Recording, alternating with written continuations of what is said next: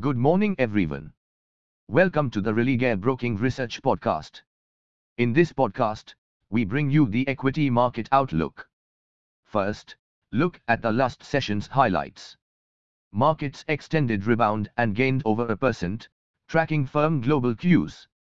After the initial uptick, the benchmark drifted gradually lower however healthy traction in banking and IT heavyweights in the latter half changed the bias. Consequently, the Nifty settled around the day's high to close at 16,352 levels.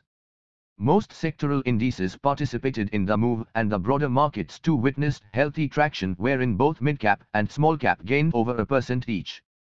Now, outlook for the day.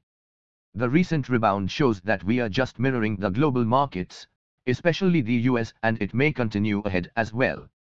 Besides, upcoming macroeconomic data and auto sales numbers will also be in focus. On the index front, the Nifty has reached closer to the upper band of the prevailing consolidation range i.e. 15,800 to 16,400 and a decisive break would pave the way for the 16,700 to 16,800 zone. Meanwhile, we recommend maintaining a positive yet cautious approach and focusing more on stock selection. Finally, comes the list of stocks to watch for the day.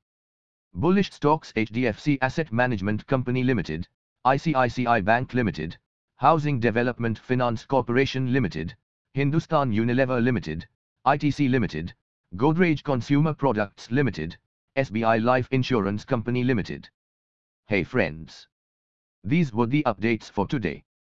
Thanks for listening. For more updates, follow our reports and recommendations. You can also contact your relationship manager or nearest branch. Please read the disclaimer document available on Online. Com disclaimer before trading or investing. Happy investing.